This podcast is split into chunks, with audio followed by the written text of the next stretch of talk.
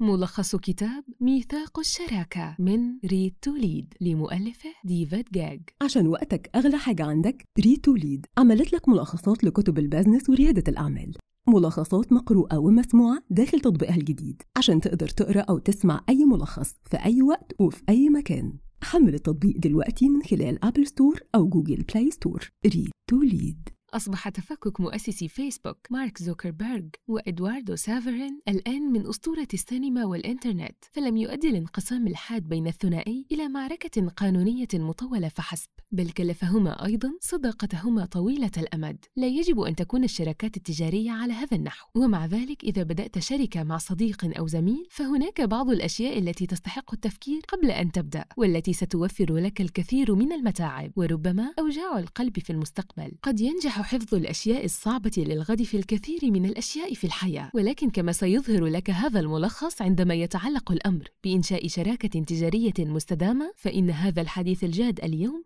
يعني النجاح الدائم غدا وفي المستقبل أيضاً. ستكتشف في هذه الملخصات أيضاً لماذا الصدق ليس فقط الأخلاق الحميدة، ولكن أيضاً الحس التجاري الجيد. كيف كاد سفح الجليد قبل الفجر أن يكسر آيس كريم بن وجيري؟ كيف يمكن أن تكون قيمة السيطرة أكبر من النقد عندما يتعلق الأمر بشراكة عادلة؟ ناقش الأمور المهمة مع الشركاء المحتملين، ويفضل قبل أن تبدأ العمل معهم. إن القيام بذلك بمفردك ليس طريقاً سهلاً، ولهذا السبب يجد الكثير من رواد الأعمال لشريكاً تجارياً، لكن الشراكة التجارية لا تنجح دائماً. وعلى الرغم من أن مثل هذه العلاقات مجزية ومربحة عندما تنجح، إلا أن الشراكة الفاشلة يمكن أن تدمر حياتك. من ناحية أخرى، يسهل العمل مع شخص آخر بدأ عمل تجاري وأداره، حيث يمكنك الجمع بين المهارات ومشاركة المسؤوليات، وهذا هو السبب في أن القائمة السنوية للشركات الأسرع نمواً التي تصدرها مجلة INS مليئة بالمؤسسات التي يقودها الشركاء.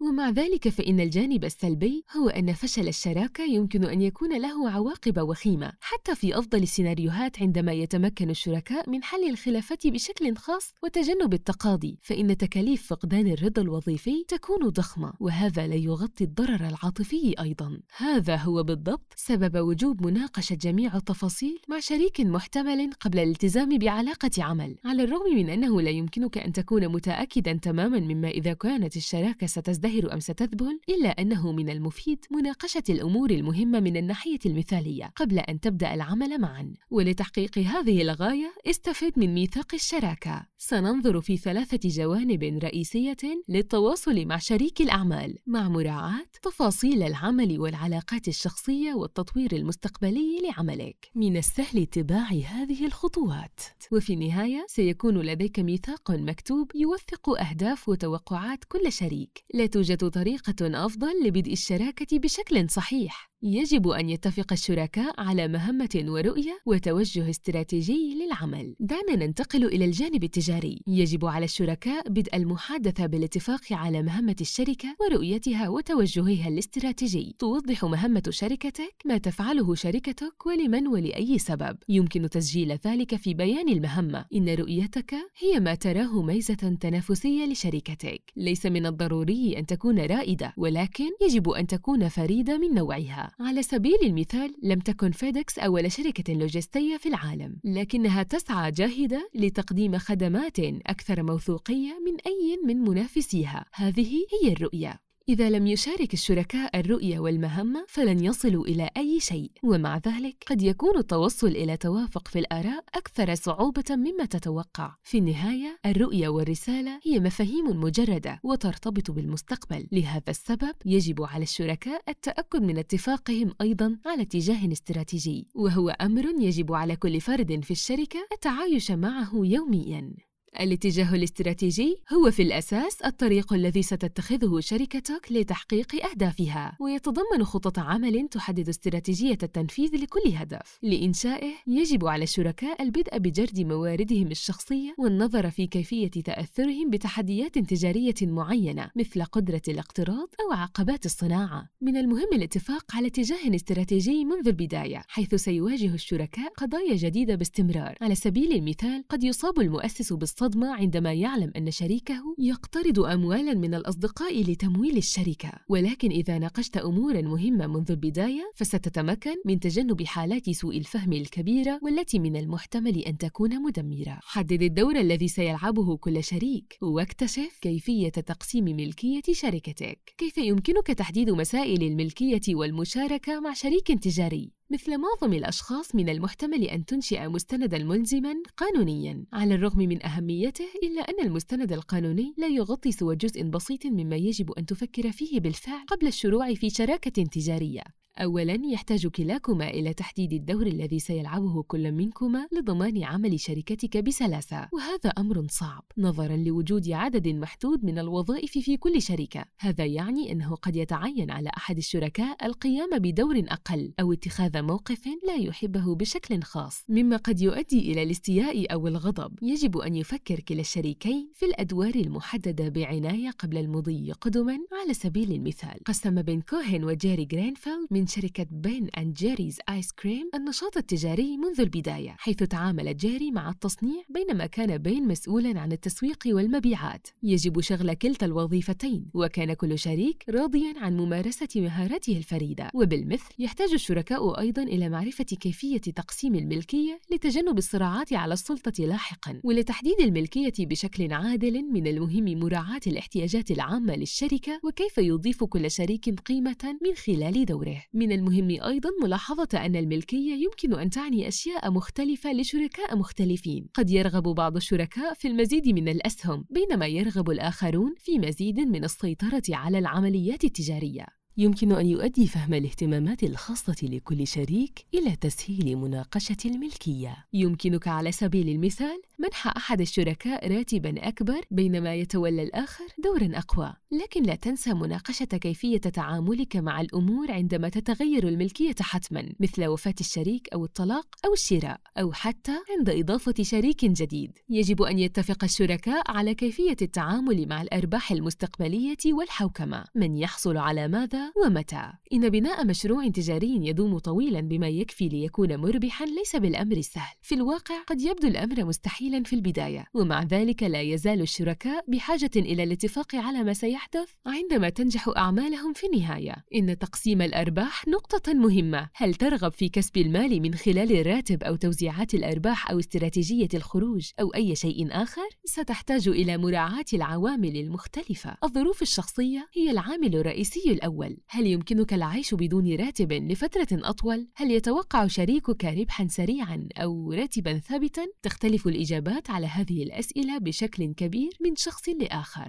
لذا يجب أن يكون الشركاء صريحين بشأن ما يحتاجون إليه ويتوقعونه. يحتاج الشركاء أيضاً إلى مراعاة احتياجات الشركة. هل ستفلس الشركة إذا كنت تدفع رواتب ضخمة؟ كم تحتاج من المال للاستثمار منذ البداية؟ النقطة الأخيرة في الاعتبار تتعلق بالتمويل والضرائب. على سبيل المثال، إذا كان بإمكانك تقليل ضرائب الشركة عن طريق الدفع لنفسك عن طريق المكافآت بدلاً من توزيعات الأرباح، فيجب أخذ ذلك في الاعتبار. في أي حال، يجب على الشركاء التأكد من أن التعويض عادل لكلا الطرفين من خلال النظر فيما سيساهم به كل شخص. على سبيل المثال، إذا استثمر أحد الشركاء الأموال في البداية لكنه ترك العمليات للشريك الآخر، فقد يكون لديه حصة أكبر في أسهم الشركة، ولكن ليس لديه راتب منتظم. بصرف النظر عن الأرباح، يحتاج الشركاء أيضاً إلى مناقشة قضايا الحوكمة. في المستقبل، قد يكون لدى المؤسسين خيار إضافة مجلس استشاري للإشراف على المستوى التنفيذي. يجب أن يناقش الشركاء ما إذا كان مثل هذا المجلس ضرورياً، ومن قد يكون فيه، وما هي مسؤولياته. كل هذه التفاصيل المتعلقة بالعمل مهمة، ولكن الشركاء بحاجة أيضاً إلى مناقشة علاقاتهم الشخصية داخل وخارج العمل. تابع القراءة لمعرفة كيفية التنقل في الجانب الشخصي الأصعب لشراكة عملك. قم بتقييم سلوكك بصرامة، وناقش القيم الشخصية مع شريكك في العمل بصراحة.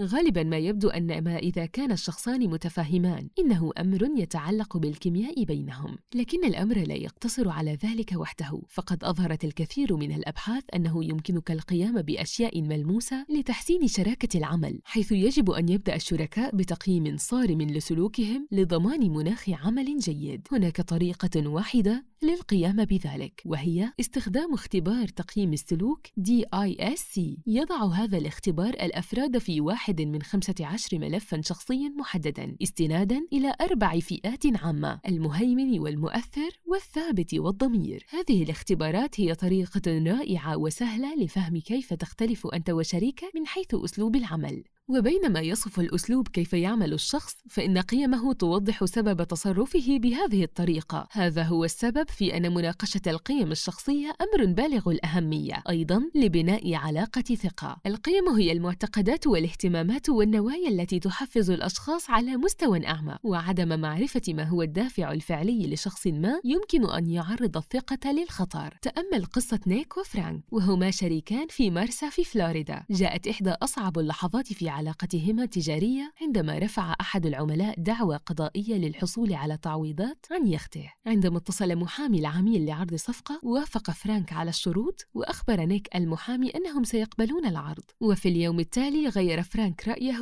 وأراد القتال في المحكمة. على الرغم من أن نيك وفرانك اختلفا كثيرا من قبل، إلا أن هذه المرة كانت المرة الأولى التي يشعر فيها نيك بالخيانة، حيث أجبر على كسر كلمته. في النهاية انتهت الشراكة، انفصل نيك عن فرانك وذهب كل منهما في طريقه.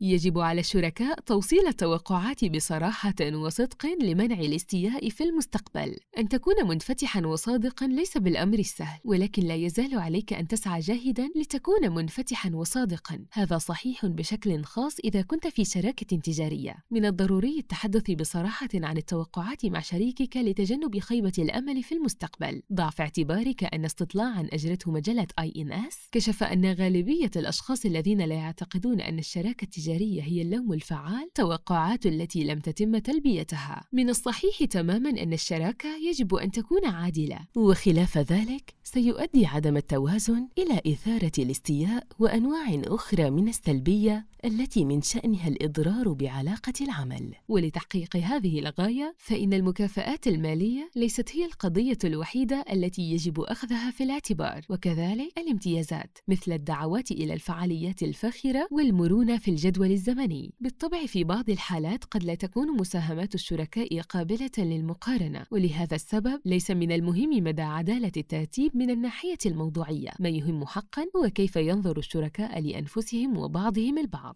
لقد أدرك جيري غرينفيلد هذه الليلة عندما بدأ هو وبن لأول مرة آيس كريم بن وجيري. أثناء تفكيك بسكويت أوريو في آلة الآيس كريم الخاصة به، بدأت أصابع جيري أن تتجمد، وبهذا شعر بأنه لا يحظى بالتقدير الكافي بالنظر إلى المخاطر الصحية التي كان يتعامل معها من أجل العمل. لكن بعد ذلك بدأت الشمس تشرق، وتذكر جيري أن بن سيبدأ في توصيل الآيس كريم عند الفجر، ويخاطر بحياته بشكل أساسي عندما كان يخوض شاحنة التوصيل القديمة مع مكابحها المعيبة صعوداً وهبوطاً على تلال فيرمنت شديدة الانحدار. لقد أدرك جيري أنه على الرغم من أن كلا الشريكين كانا يساهمان بطرق مختلفة للغاية، إلا أنهما كانا يبذلان أقصى ما في وسعهما لإنجاح أعمالهما. لذلك قمنا بتغطية كل ما تحتاج لمعرفته حول الشراكة التجارية. لكن ماذا يحدث عندما تسوء الأمور؟ تابع للتعرف على التحكم في الضرر. لبناء شراكة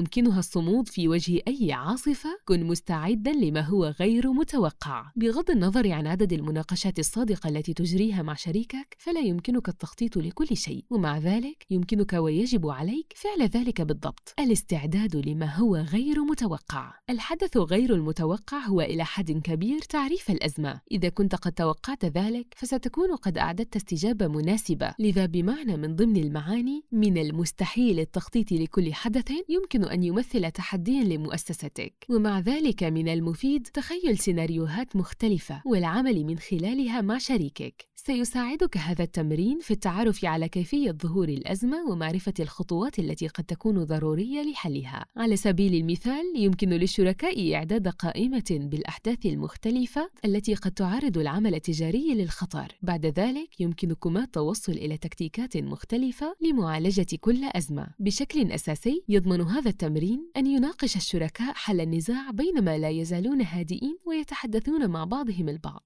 وهذا هو السبب في أن إحدى الأزمات الرئيسية التي يجب عليك مناقشتها مسبقاً هي كيفية تنقية الأجواء إذا حدث خطأ ما في العلاقة. وتحقيقاً لهذه الغاية يجب النظر في نظام حل الصراعات المكون من 3 خطوات. الخطوات واضحة ومباشرة. أولاً تبدأ بالمفاوضات، إذا لم يفلح ذلك يمكنك الانتقال إلى الوساطة مع وسطاء متفقين بشكل متبادل، وإذا فشل كل ذلك فاطلب بالتحكيم من خلال الاتفاق على نظام. لن يضطر الشركاء إلى إحضار المحامين الباهظين الثمن لكسر ذلك الجمود.